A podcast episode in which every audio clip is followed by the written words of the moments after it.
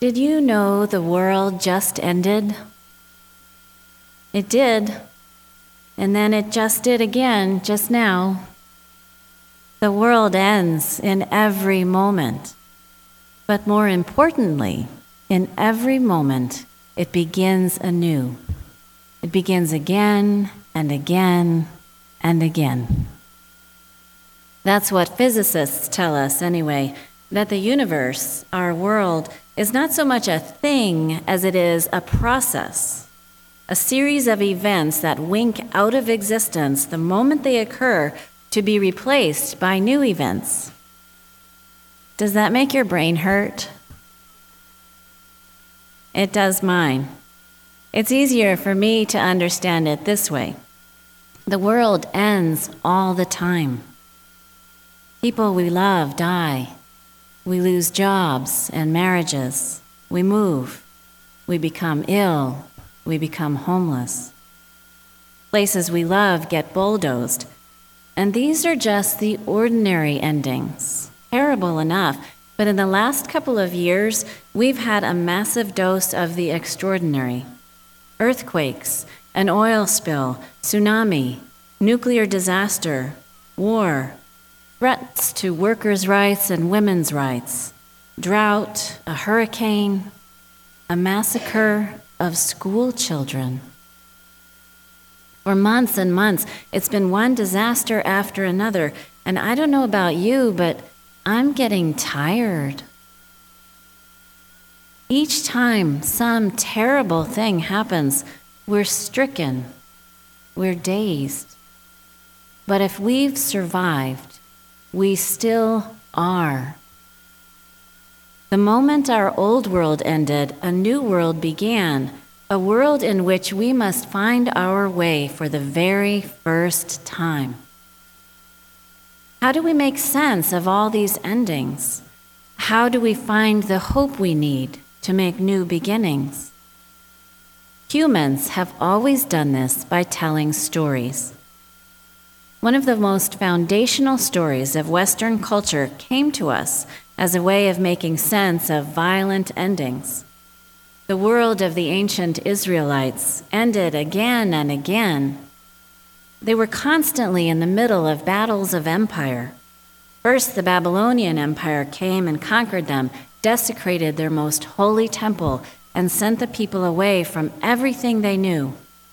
Then the Persian Empire came and overthrew the Babylonians and let the Israelites go home and rebuild their temple. Eventually, the Romans came and conquered everyone and destroyed the temple altogether. The people of Israel were often refugees whose men were injured or dead, the women raped, the children hungry. They felt small and powerless. In order to survive as a people, they needed a story that gave them hope. And so when they heard this story from the Zoroastrians of the Persian Empire, the empire that once rescued them, they adopted it as their own. The story goes something like this Once upon a time, a group of people was being oppressed by an evil empire. The people cried out for help to their God, who sent a hero, a Messiah, to lead the oppressed ones in battle against the forces of evil. The battle raged back and forth with fires, floods, and famines. The forces of good unleashed plagues, but the schemes of the evil dragons and beasts on earth defeated them. Animals, angels, and spirits fought on both sides. Eventually, the forces of good won a major battle on a hill, and peace reigned for a thousand years. But then the evil forces rebelled again, and so the God completely destroyed the earth and all its forces of evil. Then he made a new world where he established a new kingdom that would remain for all time. Does that sound familiar? It should, because not only is it a summary of the book of Revelation in the Christian Bible, It's also the basic plotline of nearly every science fiction and fantasy novel ever written. At least once a year, if not more often, a new movie comes out in which the forces of good and the forces of evil square off against one another. Sometimes we get a trilogy or even a seven part series. Biblical scholars call this kind of story an apocalyptic. The word apocalypse is Greek for lifting the veil as in revealing something that was hidden. Apocalyptics always began by declaring that the story was revealed in a dream or a vision, and they always followed the same basic plot, just changing names and details and images. Many apocalyptics were written throughout Jewish history, each to explain its own specific crisis. Now, early Christianity, as you may recall, was a Jewish movement. So the apocalyptic story in the book of Revelation follows the same for- formula that the earlier ones did. It wasn't originally accepted as part of the Christian Bible. The Christians were a tiny minority in the Roman Empire, and they didn't want to upset the government by making such a violently critical apocalyptic part of their sacred text. But after Christianity became the state religion, this changed. Now that the empire was on the side of God, God must be on the side of the empire. Which brings up one of the reasons this storyline has stayed in our consciousness for these last 2,000 years. It works for both sides of any violent conflict. It not only gives oppressed people hope, but it also gives conquerors language to use in conquest. As long as each side imagines itself on the side of good, the story meets everyone's needs. But there are many, many problems with this story. Remember, it's a story people told to explain how their world could end in violence over and over again. It was born from a longing to be saved once and for all. And so it imagines a lone male Savior. It imagines time on earth as linear, having a beginning and an end. It imagines life this it imagines this earth as a bad place which will be destroyed in the final purging of evil from the universe. And it imagines God as an emperor who will do the purging through violence, replacing one empire with another. These themes are the reasons why the word apocalypse, in our common understanding, has come to mean the end of the world and a terrifying end at that. These problems wouldn't be so bad if people understood the story for what it is a particular narrative that came from a particular time and place to make sense of particular events. But according to a Time magazine poll, 59% of Americans believe that the events in the book of Revelation will literally come true. And throughout Christian history, the basic narrative has been used over and over again to justify the violence of empire. It was used to drive the Crusades. It was used by the Europeans to colonize the Americas and slaughter their native peoples. It was used by Hitler to build the Third Reich. It was used by Bush to take the United States to war on Afghanistan and Iraq. We are living this story now.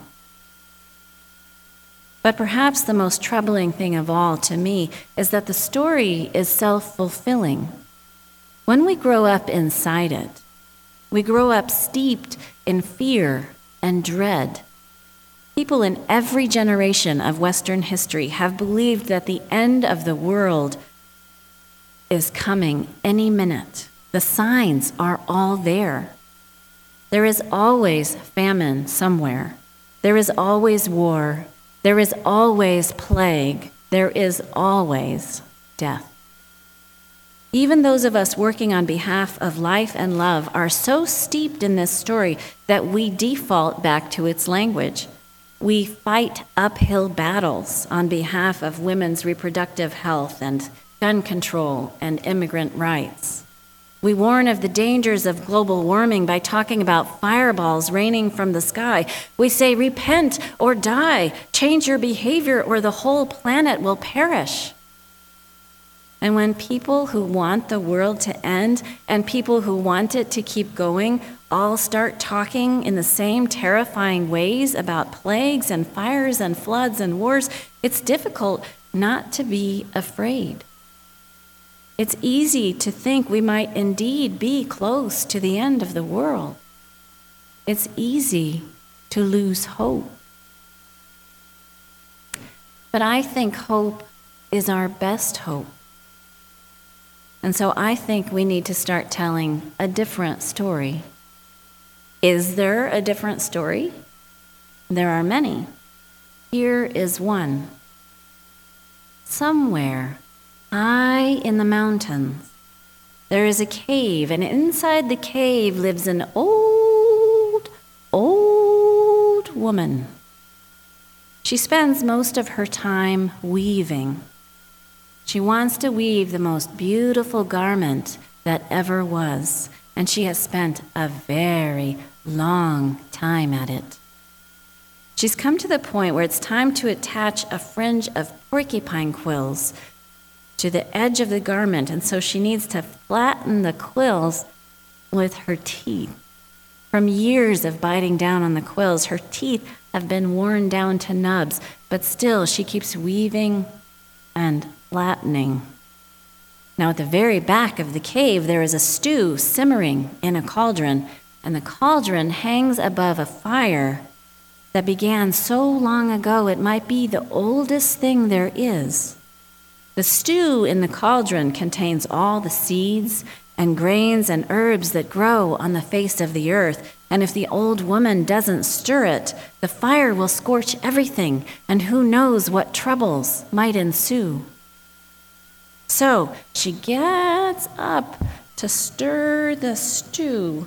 She leaves the weaving on the floor and slowly, painfully makes her way to the back of the cave. Now, the moment the old woman turns her back on the weaving, a great dog springs up from the entrance to the cave. The dog comes over and sniffs and paws at the weaving, it finds a loose thread and pulls and pulls and pulls on it. But all the threads are woven together, and so the next thing we know, the weaving is all undone. When the old woman comes back from stirring the stew, she finds instead of her beautiful creation a chaotic mess of destruction. She stands there and looks at that heap of loose threads. And then she realizes she's tired.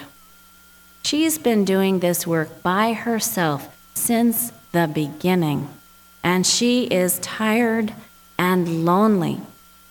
So she calls on her siblings and her cousins, and they call on their children and their grandchildren, and soon everyone crowds into the cave the people look at the threads, at their colors and textures, and then they begin to speak.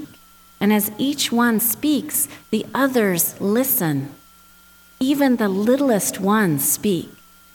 And as they speak and as they listen, into their minds comes a beautiful design. It is even more beautiful than the last one. And so together they take up the mess and they begin again to weave the most beautiful garment that ever was.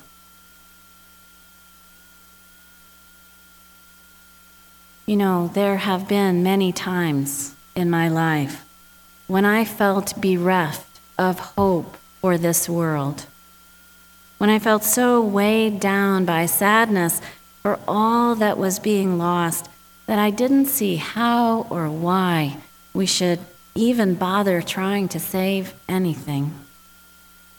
But then I would read that there are more than 6,000 groups of women planting trees in Africa.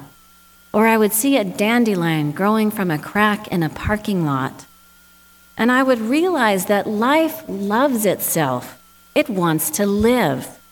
Human beings might have the power to destroy life as we know it now, but we do not have the power to destroy life forever. There have been massive floods before. There have been times when the sun was blotted out for years by the ash of volcanoes or the debris of meteor crashes. There have been times when the whole planet was on fire. But life has always survived. It has adapted and evolved and taken new shapes and forms. Endings no matter how terrible, have always meant beginnings. Well, call me crazy, but somehow this gives me comfort. And I think, what if we turn our own energies toward helping life along? What if we imagine God not as a vengeful emperor, but as the force of life that calls us toward love and beauty? What if Instead of stories of lone heroes destroying the world to save it, we tell stories of communities coming together to heal it. What if, instead of terrible and frightening stories of the doom that will come upon us if we don't change, we tell stories of the beautiful world that is coming into being right here and now because we are co creating it? What if we lift the veil and find, instead of only destruction, also hope and healing? This is not to say we should not mourn what is being lost.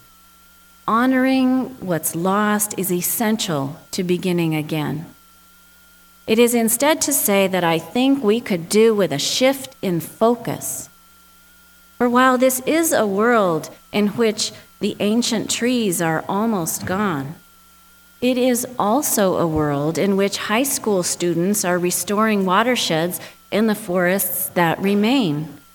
While this is a world in which tyrannical regimes control whole countries, it is also a world in which protesters have come together to bring tyrants down. While this is a world in which oil companies have the resources to control the media and buy wars, it is also a world in which communities everywhere are sprouting solar panels, reimagining their transit systems, planting community gardens, and making peace. What stories of healing are you living?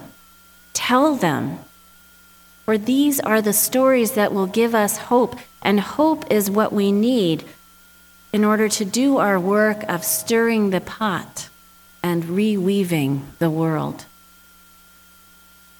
The world just ended. Just now, it did. And just now, it began again. Let us lift the veil and see what is there. Blessed be. Will you pray with me? Great Spirit of life, you who body forth as this starry universe and our shimmering blue green planet, help us remember with love all that has ended Remind us when we lose hope that each day, each moment, is a chance for a new beginning. Help us let go of old stories that make us afraid and embrace new stories that give us hope. In this winter time of dreaming, may we hear your clarion call to love and beauty and together weave a world that is new. May it be so. Amen.